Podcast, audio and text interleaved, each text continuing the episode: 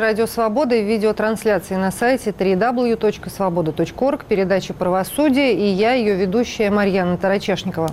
Знаете, как обыватели становятся правозащитниками? Что заставляет людей отказаться от привычного жизненного уклада и ввязаться в борьбу с системой и чиновничьим произволом?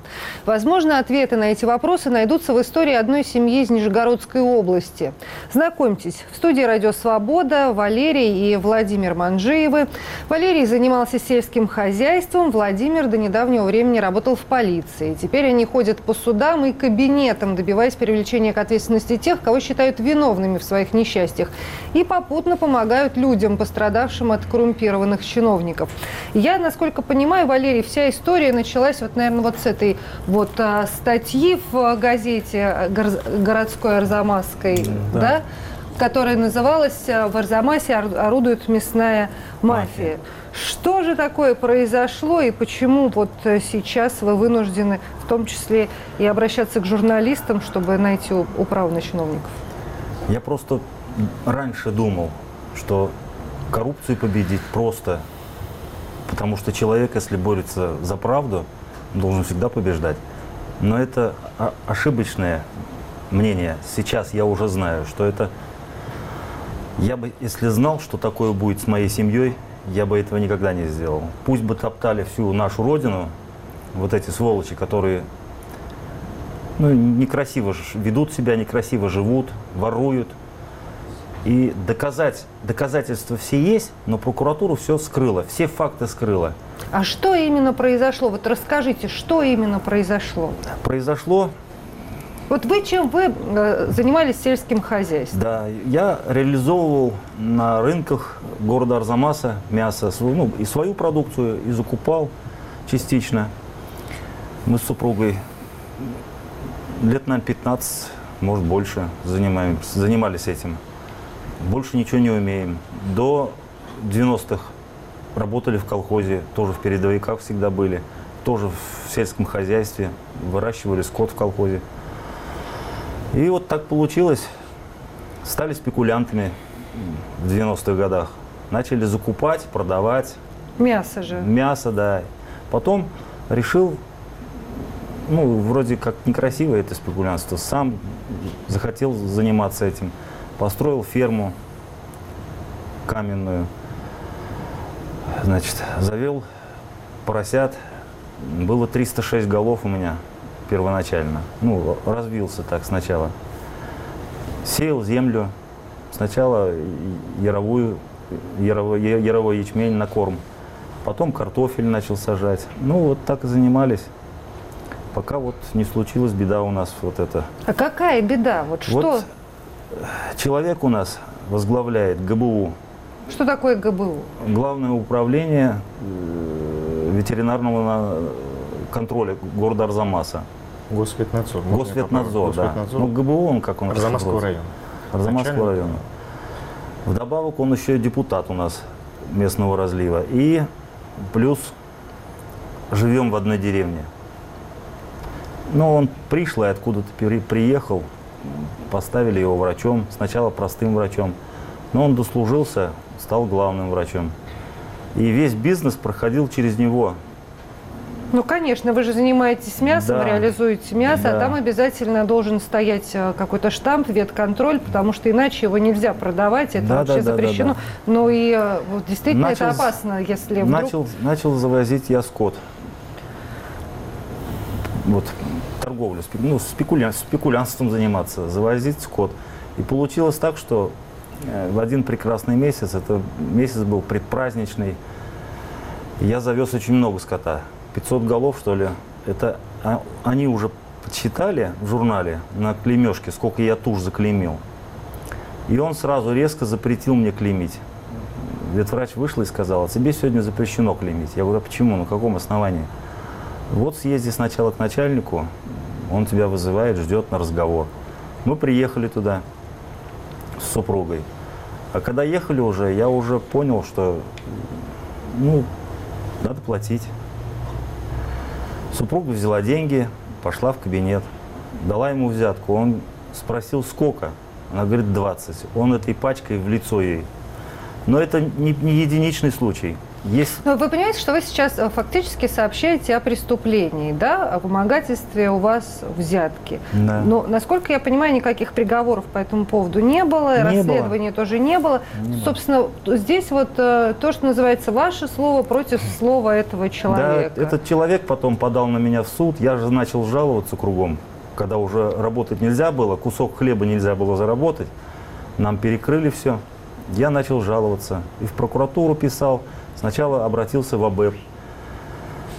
Ну, добрые люди стали помогать, вот кто уже это, ну, коснулся вот этого беспредела егошнего. На него очень много народу злых, кому он мешает и работать, и даже своих сотрудников гнобил. Он своим, значит, ветврачам, которые работают на сельской местности, три года не выплачивал, ну, как она называется, надбавку за работу на селе, ну, в денежном эквиваленте. Три года не выплачивал. А деньги... из- А деньги из бюджета перечислялись ежемесячно. Это мне опер по в АБЭПе рассказал. Он говорит, мы провели проверку, да, говорит, деньги из государства не приостанавливались ни на один день, а вот три года он не выплачивал. И люди, которые мне это сообщили, были, они, как сказать вам, объяснить, они претензии ему выдвигали в процессе работы, когда они не получали денег. И вот он три года ругался, ругался, и все-таки в конце концов он ему отдал деньги за три года и сказал, напиши заявление по собственному желанию. И этот врач уволился. Вот он мне эту информацию подкинул, и АБЭП к нему ездили на дом, опрашивали, тоже и я был там. Он все рассказал, говорит, даже заставляют сотрудников, сотрудников заставляют писать заявление на моральную, да, это материальную помощь. Но эти деньги несут ему в кабинет после кассы. Вот написал человек в связи с, это, с жизненными трудностями, там, прошу мне выдать там, материальную помощь там, в размере такой суммы, он сам сумму озвучивал. Человек этот писал, сотрудник егошний, писал, получал в кассе деньги и нес ему в кабинет после этого. Все это проверял отдел по борьбе с экономическими преступлениями. О МВД России по городу Арзамас. Вот те факты, о которых вы сообщили тогда, ну, понятно, что с, история с попыткой вымогать взятку у вас, она, в общем, подвисла просто потому, что не было оперативных, э, оперативно-розысковых мероприятий, и там не было достаточно доказательств. Ну, вот это, с невыплатой денег ветврачам, она, она же выяснилась, насколько я понимаю? Я сейчас расскажу. Интересная история. Прокуратура города Арзамаса проверяет, значит, все и отписывает мне, что все по закону, э, значит, не выплачивалось денежное там, э, вот это, с- ну, как, Надбавка. за надбавка работу. за работу на селе не выплачивалась в связи с тем, что они делали как-то там, я не знаю, проверку, не проверку, как-то э, село, село а, незаконно еще что ли, вот переходила она в статус села, но оно же не три года переходило. И вообще это сначала они глупость, конечно, отписали. Я сразу же поехал в Москву, начал писать в Генеральную прокуратуру. После они мне уже отписали, что да, незаконно было приостановлено денежные вот это вот, э, денежные выплаты. Но опять незаконно и все, на этом опять кончилось. Все у меня отписки с прокуратуры есть. Я по новому начал жаловаться. Дожаловался до того, что А вы хотели, чтобы уголовное дело возбудили против да я не этого? хотел, я хотел человека остановить, просто остановить, потому что этот человек, ну, ну моральный такой тип, ну, ну нельзя таким людям работать еще в таких предприятиях, где он контролирует все, все, весь пищеблок, Но можно это, так сказать. Это ваше оценочное мнение. Прокуратура установила, что незаконно три года были удержаны деньги, незаконно. Это прокуратура, генеральная прокуратура пишет, что три года с такого-то, И вот с такого я не 13, помню. То есть, с 13, действительно были они с 13 по приостановлены. 15 год Но вот шли все эти тяжбы. Я жаловался, они отписывали. Я жаловался, они отписывали. Но мне еще помогало то, что Генеральная прокуратура города Москвы все-таки еще заступалась за меня. Она, допустим... Генеральная прокуратура России. России, да. России. А Арзамасская прокуратура отписывает, что все покрывается, а московская, вот российская прокуратура пишет с, с законным решением, то есть с решением прокуратуры города Арзамаса не согласны, э, значит, там Давайте Дословно. все заново. А следователи-то вмешивались в эту историю? Ну вот вы жаловались Нет. прокурорам. Прокуроры же сами уголовные дела не ведут в России. БЭП, э, они сделали хитро. Они провели проверку, направили в Следственный комитет. Не направили его, да, городу скажу. Арзамасу и Арзамасскому району. Направили в комитет, а комитет уже дальше проводили проверку и делали отказные. Тупо делали отказные. Выносили все. Шесть, шесть отказанных материалов со Следственного комитета. Но в Следственный комитет оно просто не, так, не просто так попало. Мы их тоже вот так же добивались, добивались. Все, тупик. Тупик, вот сплошной тупик. И работать мы не можем. Вот я э, пример скажу. Вот, допустим, завожу я товар, да, с супругой торгуем. Уже мы на, в город не стали ездить. Я на рынок уже не стал ездить. Я в своей деревне начал продавать. Где вас знали? Да, где нас знали, документы повесили на стенку все, помещения у нас в, в в собственности, холодильники поставили, все как положено. Только завожу товар, у меня проверка. И начинается с Россельхознадзора и э, Роспотребнадзор, и СЭС, и прокуратура, даже сам главный прокурор приезжал ко мне. Приехал такой, как, как бандит, натуральный бандит. Это ваше оценочное мнение. Оценочное мнение. А какое оценочное мнение? Он начал орать сразу. Сейчас ОМОН вызовем. Я говорю, хоть гормон вызывайте. Я говорю, я что нарушил? Он говорит, на тебя анонимка. Я говорю, ну, сколько может это продолжаться? И вот так же ездили ко мне, проверяли, штрафовали за все. Температура не та, там еще что-то не то в холодильнике. Ну, бог с ним, штрафуйте, если я виноват. Дошло до того, что на почте очень много скопилось писем. А письма эти вот скопились, они с прокуратуры, даже ФСБ писал он, этот вот врач. Анонимку, это он состряпал вместе с, с нашим врачом, с маленьким, Ну, это который в ваше деревне. мнение. Но больше некому. Ну, да, вы Анонимка предполагаете. была на фамилия, на фамилия такое, что в деревне у нас его нету. У нас есть такая фамилия, но инициалов таких нету. Так, и что на почте скопились? На почте почтальонка начала всем, кто имеет эту фамилию, заберите, пожалуйста. Я говорю, да мы не писали. Ну, на таких хороших людей что писать? Мясо торгуют дешевле, чем в городе. Всегда свежее. Дошло до того, что там собралось, ну, можно сказать, целлофановый пакет целый. Ну, супруга моя пошла на почту, почтальонка говорит, тетя Валь, можно спросить, вот, что такое вот это? Кому, кто, все, всем предлагаем письма эти забрать, никто не писал. Что с этими письмами делать? А супруга говорит, а вы позвоните в прокуратуру, спросите, что с ними делать. Но она сделала так, позвонила в прокуратуру, прокурор ей сказал, вы можете их сжечь, а они все без, без уведомления. Ну все, на этом закончилось. Но я так не мог больше жить уже, понимаете? Если даже не дают кусок черного хлеба заработать, ну что-то нужно делать. Я вот, вы вот тоже перед, перед началом передачи сказали, не, не призывайте, а что делать простому человеку? Ну как-то нужно защищаться. Я не Давайте знаю. поясним просто, а то к тем, кто нас слушает и они- смотрит, что я перед началом программы стандартную фразу э, произнесла с п- призывом не воздержаться от Потом разжигания он- ненависти Ну да, и вражды. да, Да, да. то, что Потом вы в дальнейшем не он, он на меня подал в суд.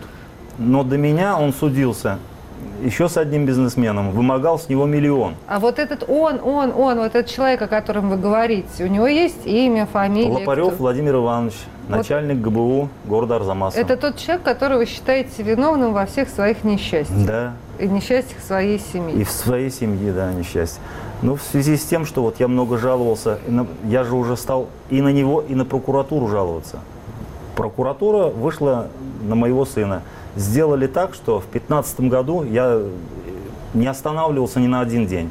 Всегда писал жалобы, всегда находил компро- компрометирующие документы, в прокуратуру даже поставлял все эти документы. Даже сын вот тоже привозил видеозаписи туда. По человеку плачет тюрьма. И на, По и- вашему мнению. Да не только по моему. И По документам, по документам. Ну, да даже не, пусть не тюрьма, но человек не должен работать в этой структуре. Нарушение. Вот как минимум. Даже в БЭП Владимир, направлялись а вы расскажите, как вы вообще оказались а, ввязаны в всю эту историю? Вы же вообще сотрудник полиции, Да, как я, уже служил с 2002 года. Служил я э, в МВД России по городу Арзамасу. Да. Начинал с участковых, э, за хороший результат работы был переведен в уголовный розыск э, в 2004 году. Но с 2004 года трудился в уголовном розыске. Вот вы знали о той борьбе, которая А, ну, развернулась первоначально, между конечно, вашими... нет. Первоначально-то я не знал, я только начинал работать. А когда вот уже э, э, я, значит, работал в уголовном розыске, когда родители начали писать, то есть вот э, на, на гражданина Лопарева, заявление там в прокуратуру, Следственный комитет, в МВД России по городу Арзамас, то есть заявление э, как бы проводили, ну, просто на уровне вот ну, не хотелось им работать в отношении данного чиновника. Как бы. Он являлся и депутатом, во-первых, закона- э, Земского собрания 16 округа. И как бы ОМВД старался все сбросить там, на Следственный комитет, чтобы Следственный комитет проводил, либо прокуратура. Прокуратура, естественно, тоже отказные выносились, и э, Следственный комитет отказные выносились. А вы не могли, простите за такой вопрос, А. воспользоваться своим так называемым админ-ресурсом? Но это же Ну. ваши коллеги, вы могли им прийти и сказать, ребят, ну, слушайте, помогите, что происходит, тут у меня отца Нет, ну как бы, изживает. э, когда он в АБ, э, в АБЭП к сотрудникам обратился, я, конечно, подсказывал сотруднику, где можно как, ну, что-то, что знал я, например, там, о какой-либо информации, где, можно, где они могли получить информацию, чтобы привлечь данного э, человека. Но предоставляя, вот они предоставляли документы э, сотрудникам БЭПа, допустим, там, э, бумаги с, с поддельными подписями, все равно делались отказные.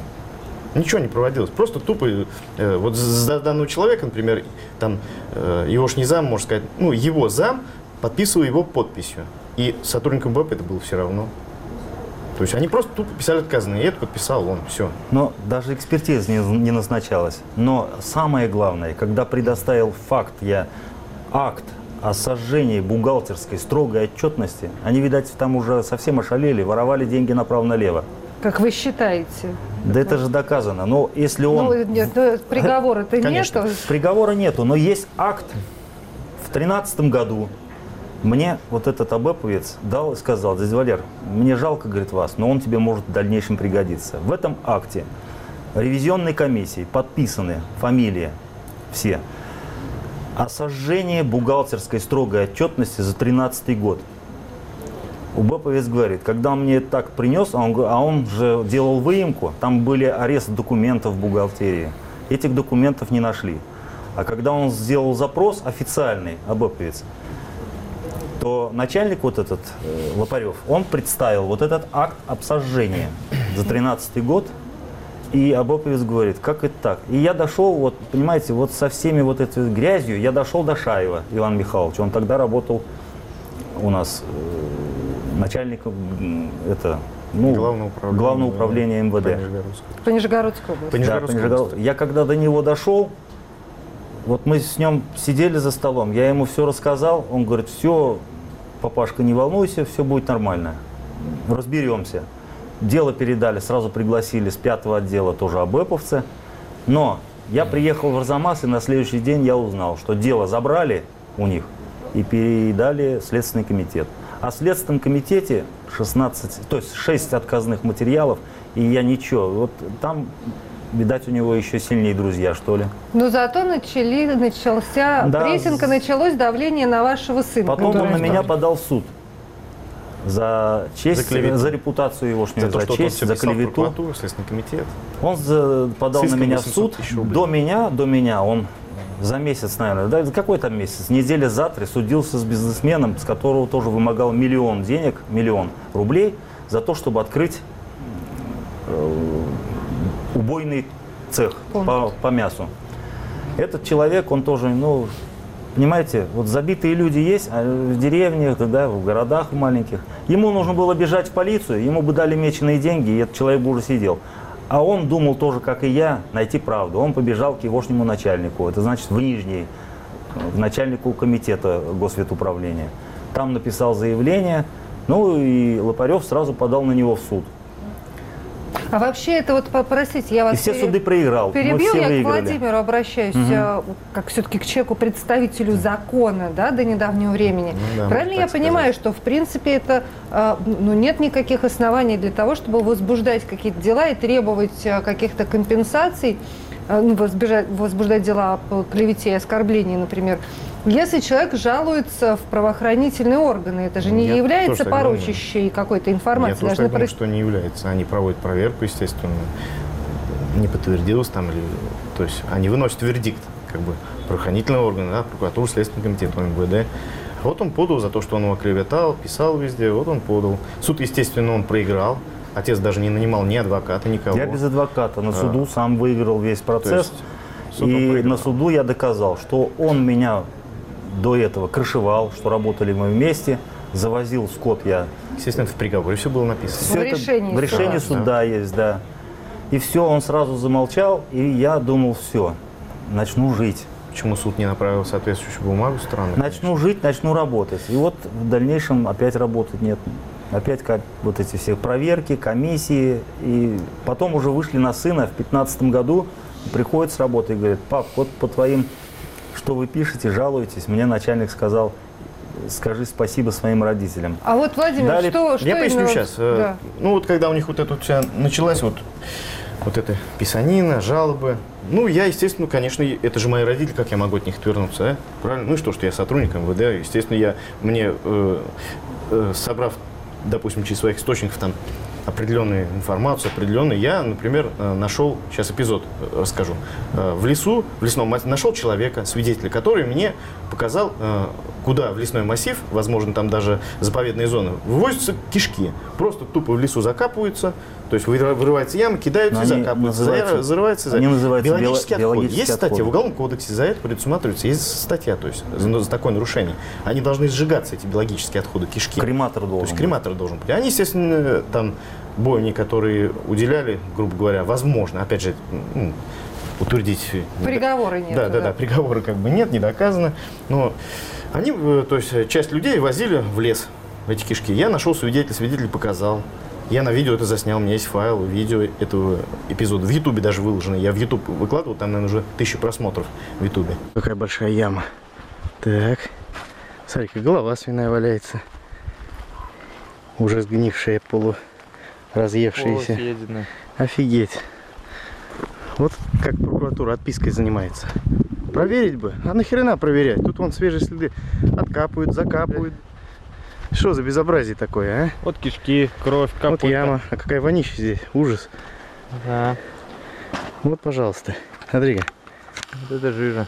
Кровь, копыта, грязь. И это видео я потом, когда свидетель, значит, заснял, э, эти кишки заснял, принес в прокуратуру города Арзамас это видео на флешке. Я говорю, вот, посмотрите. Как бы, ну, думаю, может быть, им надо, они же проводят проверку м, то есть, э, человека, который является начальником.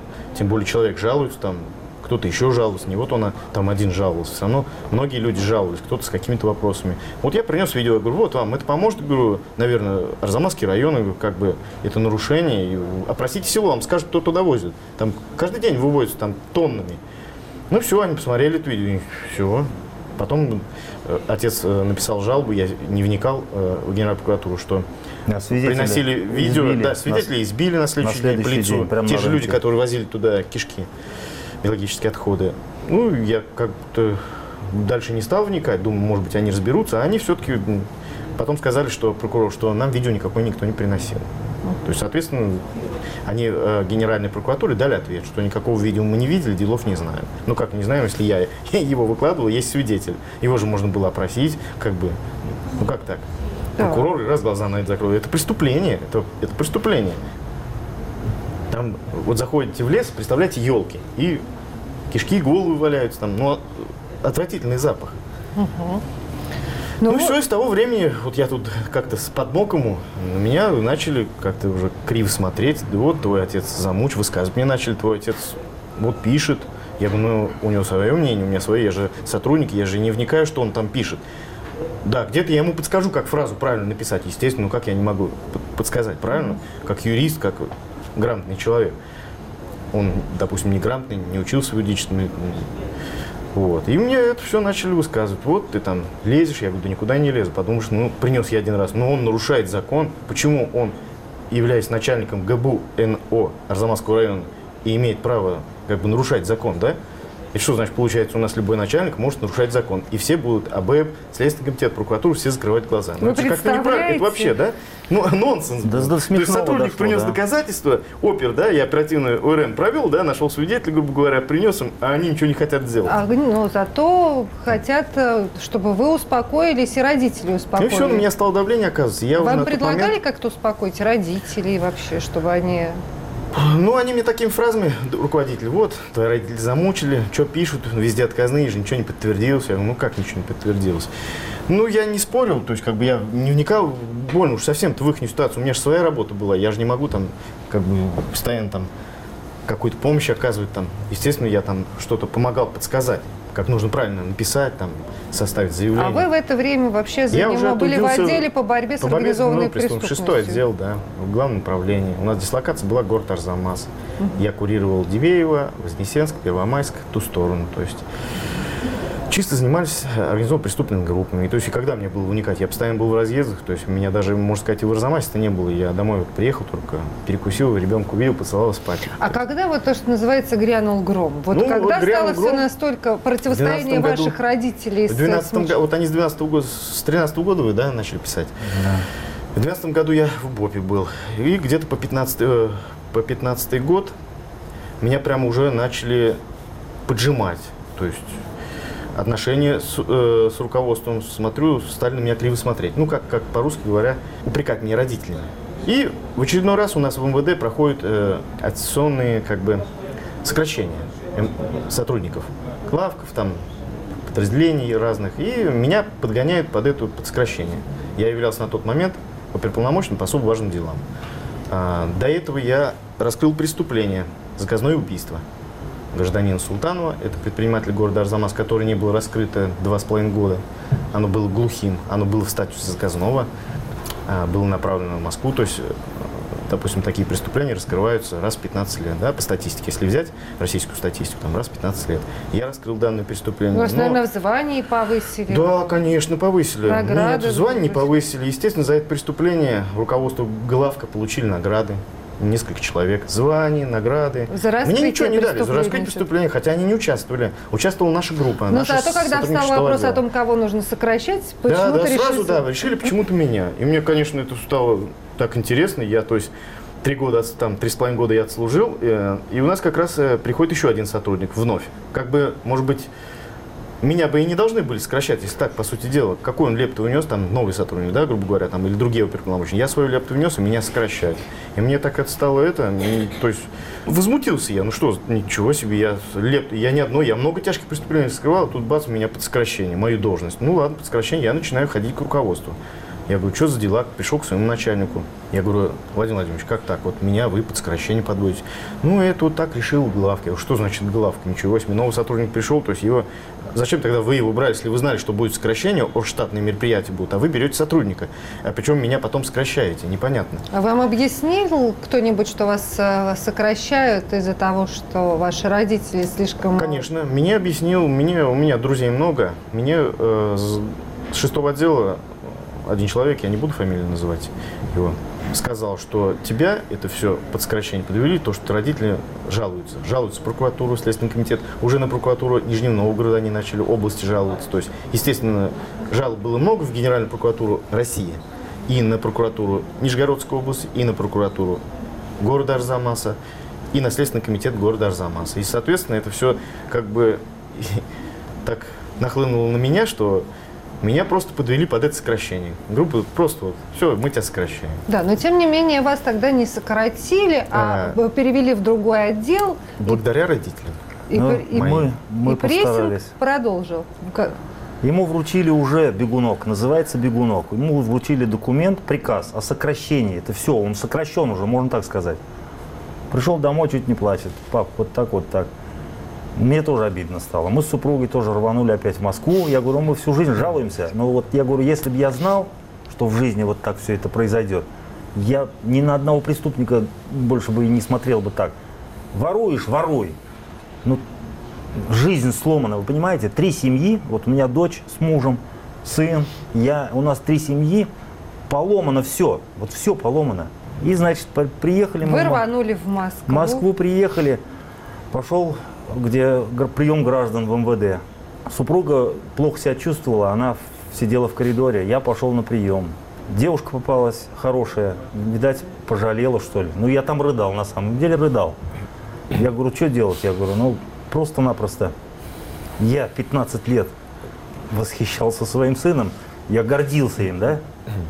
Это он тут вот просто не, прав- не все рассказывает. У него громкие преступления. Начальника наркоконтроля города Сарова закрыл.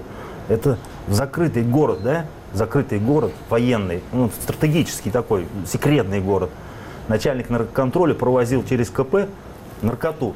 Человек закрыл все это предприятие.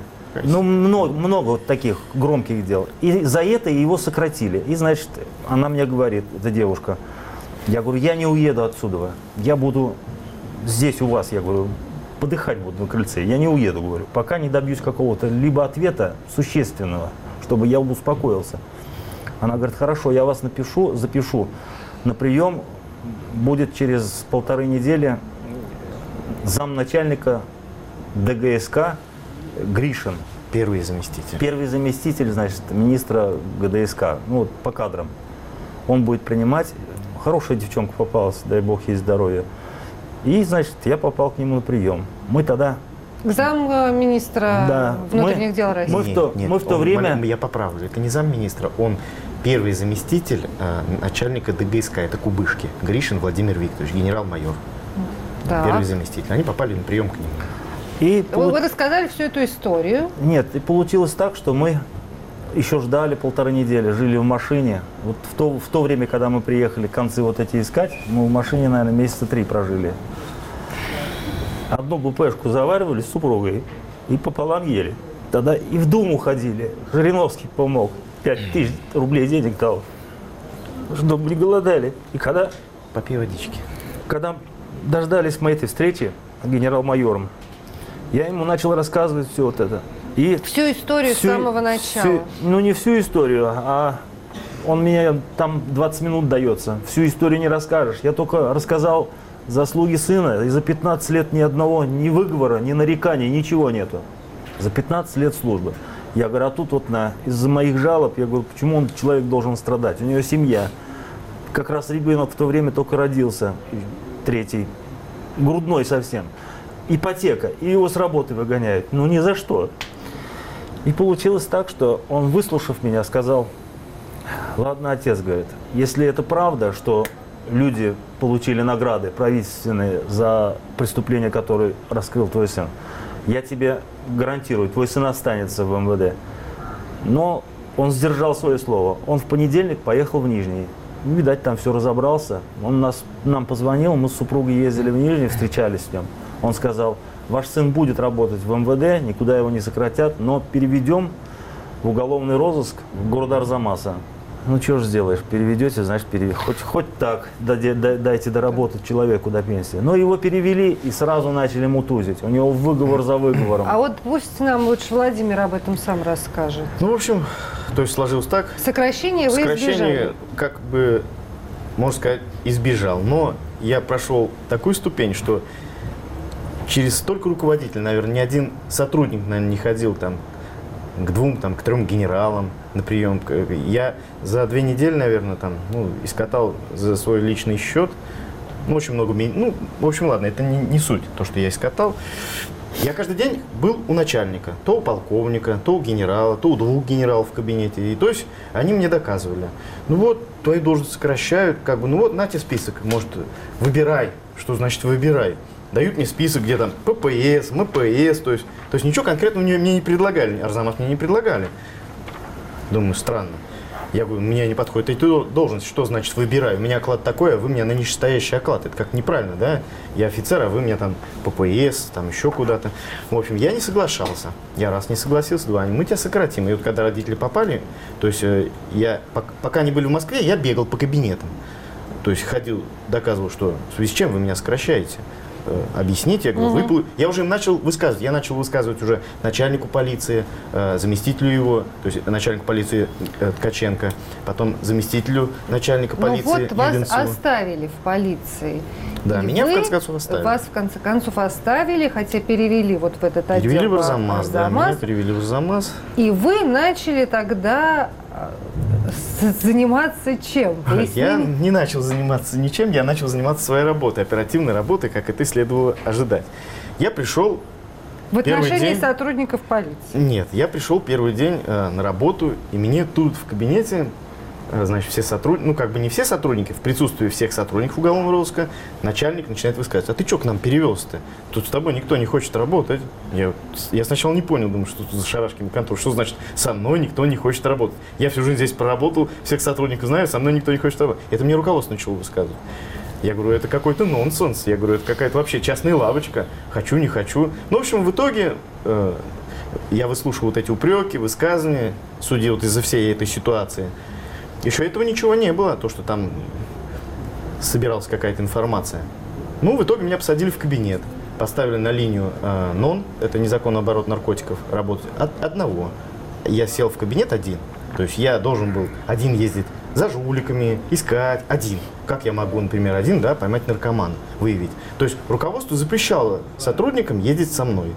Я, у вас мне не давали, не, не было, у меня было? напарника не было. То есть меня поставили в группу, э, там было два человека, но они сидели в отдельном кабинете, они мне даже не врали. Они мне даже не объясняли, как нужно делать по линии наркотиков вести дела, потому что у меня э, по борьбе с преступностью у нас не было линии наркотиков, это было запрещено. У нас только было организован чисто преступные группы.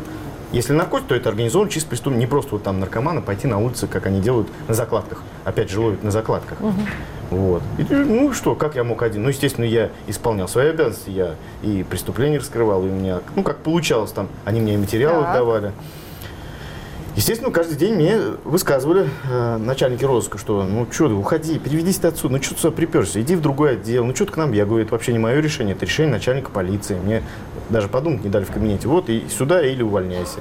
Я говорю, я не буду увольняться, я отслужил 15 лет, а вы мне говорите, что увольняйся. А когда вы занялись а, вот сбором информации на Вот. ваших коллег Щас и выяснением а, а, внутренних их отношений, в том числе и с Я сейчас поясню. Когда я работал? В управлении вот, э, шестого отдела, то есть в главке, естественно, у нас и коррупционные были направления, и организованные преступные группы, как бы мы занимались, э, как бы ин- информация у нас скапливалась и по сотрудникам, то есть мы, потому что и могли, допустим, там вот как э, отец назвал, там начальника наркоконтроля, там Сарова, и у нас информация скапливалась. Мы объединились с начальником наркоконтроля. Как бы, ну, как бы объединились информацией. У него скапливалась информация в отношении сотрудников МВД России по городу Арзамасу. И у нас как бы немножко проходила информация. Но мы как бы, не вот мы там, э, как вам пояснить, не борцы с коррупцией, там, вот мы сейчас всех победим, всех там милиционеров всех посадим. Нет, у нас такого не было. Просто скапливалась информация и все. Ну, был, проходила информация, что там сотрудники занимаются преступлениями ОМВД России по городу Арзамасу. И когда я пришел в это подразделение в ОМВД России, снова вернулся из шестого отдела туда, и мне вот это вот, э, что на меня давление оказывалось, мне вот это просто опротивило. У меня все-таки есть честь, достоинство офицера. Э, Ну как так? Люди занимаются преступлениями в МВД России по городу Арзамас. Я вот это...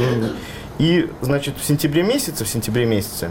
э, 2016 да, начальник наркоконтроля э, проводит задержание, можно так сказать.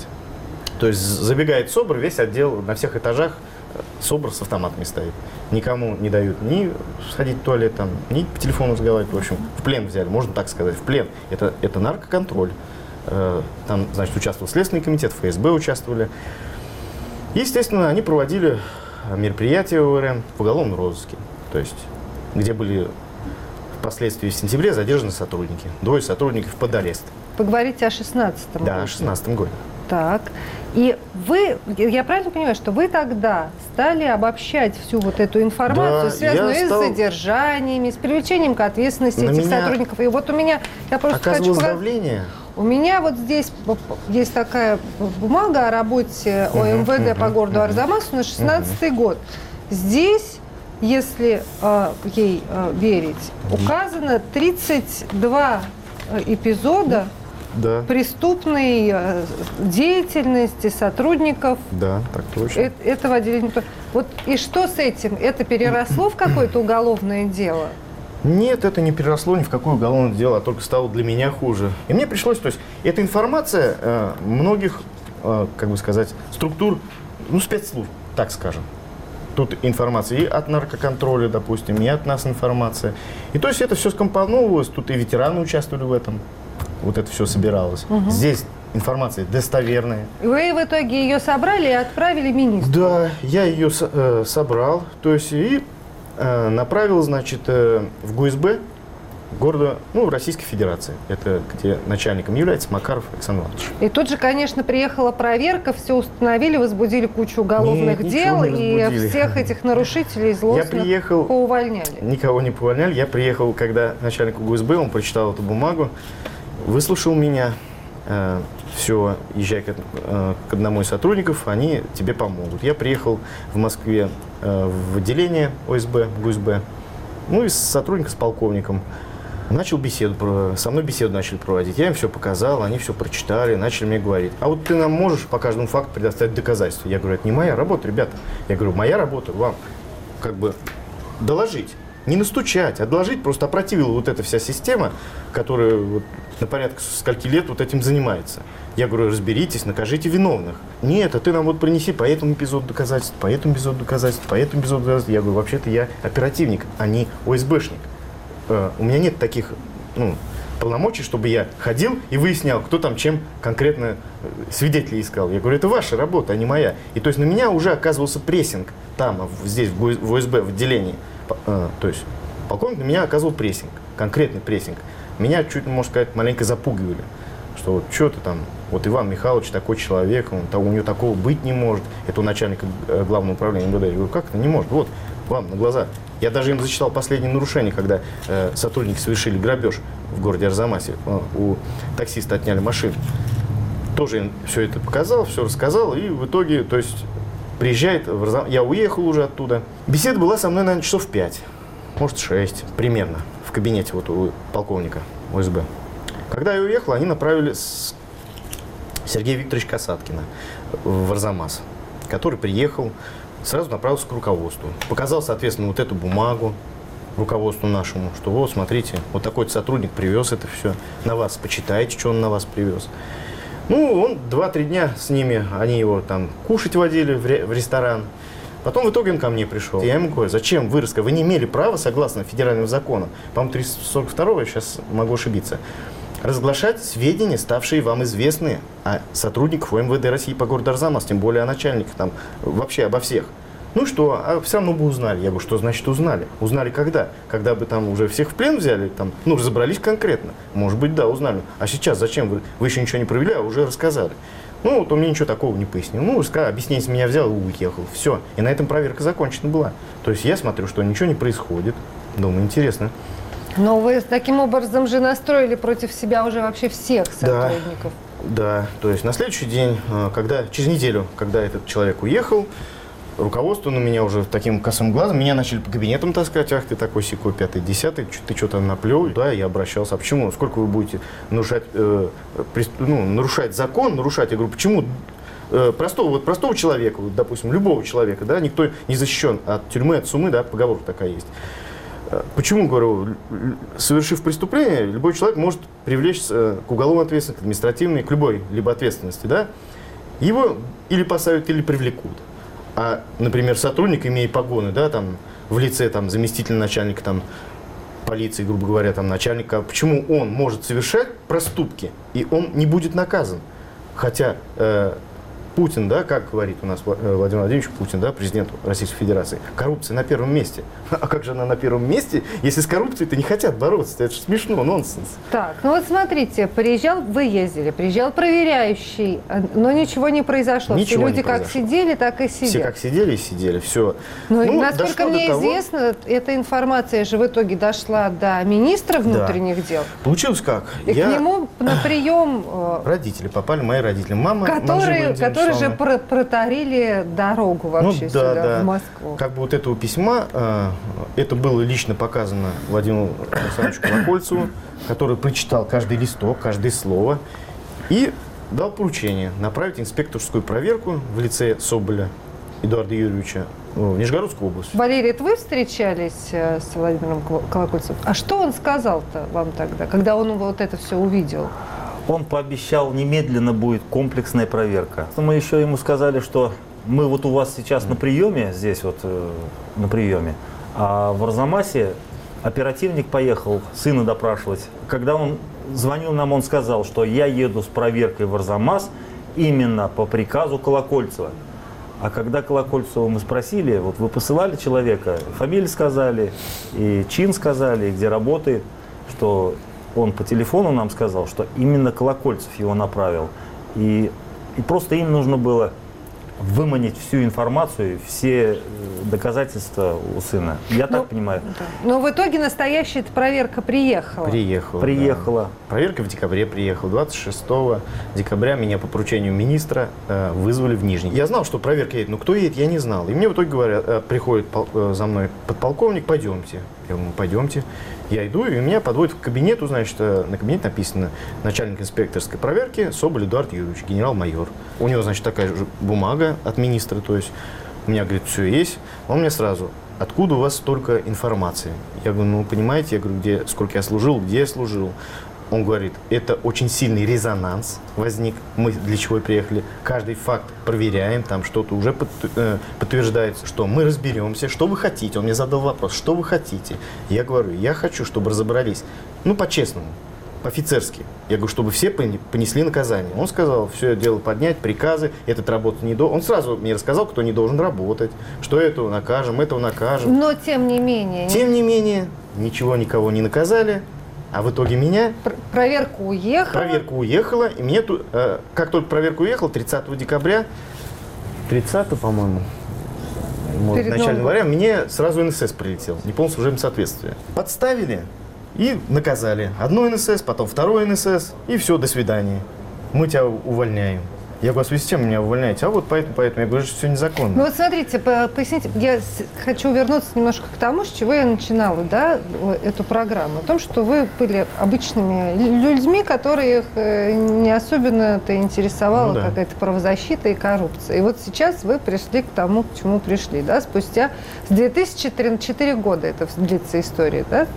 Вот э, скажите, Валерий, сейчас в каком состоянии находятся ваши дела по сравнению с тем, что было, когда вы затеяли эту борьбу с э, ветврачом, который Сейчас- кажется вам недобросовестным? Сейчас уже можно сказать, что жить надоело, сил больше никаких нету. Скомпрометировали дело, уголовную Сфабриковали статью сфабриковали по, по моей супруге. Пытаются меня еще туда тоже. Уголовное дело незаконное. Ну, в- адвоката мы наняли здесь в Москве. Адвокат говорит, чисто гражданско-правовые отношения. Но там возбудили уголовное дело. И сейчас идет такая война, вы даже не представляете. Ну, я не знаю, я буду до конца ходить. Пока не подохну. А больше у меня, у меня нет выхода. Когда-то, ну, правда, она должна быть правдой. Но не может же ложь, ложь побеждать правду. И всегда, вот понимаете, всегда на протяжении стольких лет, стольких лет явные преступления, и все покрывается. Это же ну, так не, не должно быть. Это у нас же государство все-таки правовое. И люди у нас нормальные, и, да и государство вроде неплохое. Но почему-то вот это вот Владимир, а вы получается. считаете, почему так? Почему не получается? Вот вы столько лет проработали в этой системе, которая, собственно, и должна зачем- была контролировать э, соблюдение прав граждан, бороться с преступностью, с организованной, в том числе и с коррупционерами и взяточниками. А почему вот это А все получается заканчивается? совершенно по-другому. Почему? Ну, не знаю почему. Я вот считаю, что я разочаровался в системе вот своей, где я работал. Мне даже стыдно за эту систему, которая не может помочь гражданину простому, а помогает преступникам, понимаете? Просто помогает преступникам. Хотя президент требует, да, коррупции на первом месте, и поручение дает и Бастрыкину, и Чайке, но почему-то вот даже возьмите простой гражданин, идет писать, да, в Генеральную прокуратуру, вот эта отписка бумерангом возвращается домой. Это как-то, вот я считаю, неправильно. То есть власти спрятались от народу и не хотят помочь. Опять пускают ее в эту же область, идите вот туда, и что хотите, и там и делайте. Ну вот за вас вступился сам целый министр внутренних дел, вступился за Ну, вас. получается, Он сказал, приезжайте, проверяйте. А а почему не сработало? А потому что от него все скрыли, снова от него скрыли. Ему не доложили так, как надо. Вот я вам пример приведу. Вот э, когда арестовали этих сотрудников, там, начальника Роска и сотрудника ППС, они в сентябре месяце 2016 года сидели, сидели по декабрь, а в декабре начальнику Емельянову вручают э, почетный сотрудник МВД. Это как так? Почетный сотрудник МВД у нас вруча- э, это наивысшая награда считается, а ему вручают ее. У него сотрудники сидят, начальник Роска. Это, на- начальник Роска это лицо любого отдела, розыск, который раскрывает преступление. А ему почетный сотрудник МВД вручает Иван Михайлович Шаев. Представляете, у него сотрудники сидят, а он почетный сотрудник МВД и не жужжу. Я знаю, что суд я там в Арзамасе проиграю. У нас суд, вот если вот этих вот людей, которые сидели, да, э, были задержаны за преступление, суд у нас проводился в наших же стенах Арзамаса. Это как это так? Следственный комитет области вел дело, отдали в Арзамас. Нате, судите своих товарищей. Что это, как это так могло быть? То есть у нас отдел, суд и прокуратура, вот так здание стоит. Тут же фальсифицировали преступления, и тут же их судят. Ты не рассказал самое главное. После Соболя там многих поснимали. Поснимали, комиссия уехала, через два месяца их всех восстановили. Да, Даже людей, это, которые имеют статьи. Вот начальник, замначальник уголовного розыска, пьяный в умат, в рабочее время, на машине, заезжает на детскую площадку, люди его снимают на видеокамеру, его с треском по статье выгоняют, и он через, после как проверка уехала, он устраивается на работу в Саров, в закрытый ядерный центр. Как так может? Человек по статье уволенный. Тоже полицейский. Он ну, то уже есть это устроился. получается, ну, это такой вот российский левиафан. И ничего. Да, начальника Ну, ГУВД э, города Арзамаса убрали, когда была проверка, убрали. Два месяца он сидел в тишине, проболел, а потом все утихомирилось и восстановили его на святую землю. Вы не поверите. Вот это преступник, да? Преступник. Это Его ваше Арзамасе- оценочное мнение. Конечно. Ну, мое личное Его- вре- мнение, да, пусть еще он на меня Решение Соболя было такое. Емельян служить больше в МВД не будет. А через два с половиной месяца, почти через три, его в Дивееве начальником ставят. Это вообще другой нонсенс. Это, город, я не знаю. на святую и Колокольцев не хочет это видеть. Просто. И либо он просто не хочет это видеть, Владимир Александрович, либо от него это просто все прячут. И вот это из-за этого бардак в этой системе, в МВД бардак. По всей стране бардак. Если я вот вам пример такой привожу, да, я много, много вам могу рассказать о преступлениях, которые в натуре были преступления. Если вот ФСБ написать, я не обращался в ФСБ, не знаю, обращаться, не обращаться. Может быть, уже и не стоит обращаться. Мне просто вот надо личный прием к Колокольцеву. Я бы ему все объяснил. Либо от него, я говорю, действительно прячут, но если так все у нас будет в России, это вообще, ну, я не знаю, как люди-то жить будут. Если простому гражданину никто не может помочь. Это, ну, не знаю, я, нонсенс, это даже, я не знаю, как это объяснить. Просто коррупция захлебнула всю Россию. Вот и все. Хотя у Путина первое место. Коррупция, бороться, бороться. А где бороться? Как бороться, если никто не хочет бороться? Если министр закрывает глаза, и все, ему все равно. Спасибо. В эфире «Радио Свобода» видеотрансляции на сайте www.svoboda.org прозвучала и была показана передача «Правосудие». Ее вела я, Марьяна Тарачешникова. Со мной в студии сегодня были Валерий и Владимир Манжиевы из Нижегородской области. Люди, которые вступили в неравный пока еще бой с чиновничьей правоохранительной системой в Российской Федерации. Оставайтесь на волнах «Радио Свобода», приходите к нам на сайт.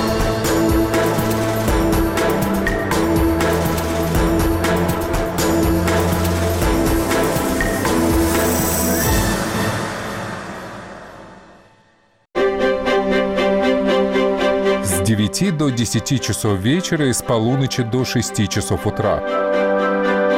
Слушайте «Радио Свобода» на частоте 1386 кГц в диапазоне средних волн с устойчивым приемом на территории европейской части России, на Украине и в Беларуси. Радио «Свобода». Глушить уже поздно.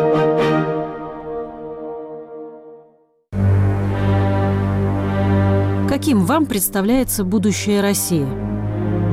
Вы понимаете, была держава мира, но ее настолько уничтожили, что будущее без изменений того, что сейчас есть, никакого нету. будущее России лучше, чем в Америке. У нас большие э, ресурсы, поэтому все, вероятно, и бьются за эти ресурсы. Я так думаю, американцам э, жаба давит, что у нас э, есть нефть, газ и прочее. Ну, все, что создано народом, должно быть надежно сохранено. Тут война, а тут вроде и не война. Вроде кризисы, вроде живут и богатые, как жили, так и живут, бедные тоже так же, как жили, так и живут. Так что какое тут будущее? Такой же, как и был, такой и останется. Радио «Свобода». Глушить уже поздно.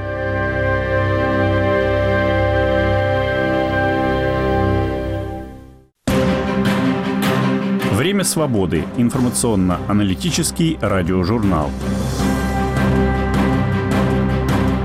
Новости, репортажи, анализ событий, архивные материалы. Каждый будний день в 8 часов вечера с вами в эфире Андрей Шароградский.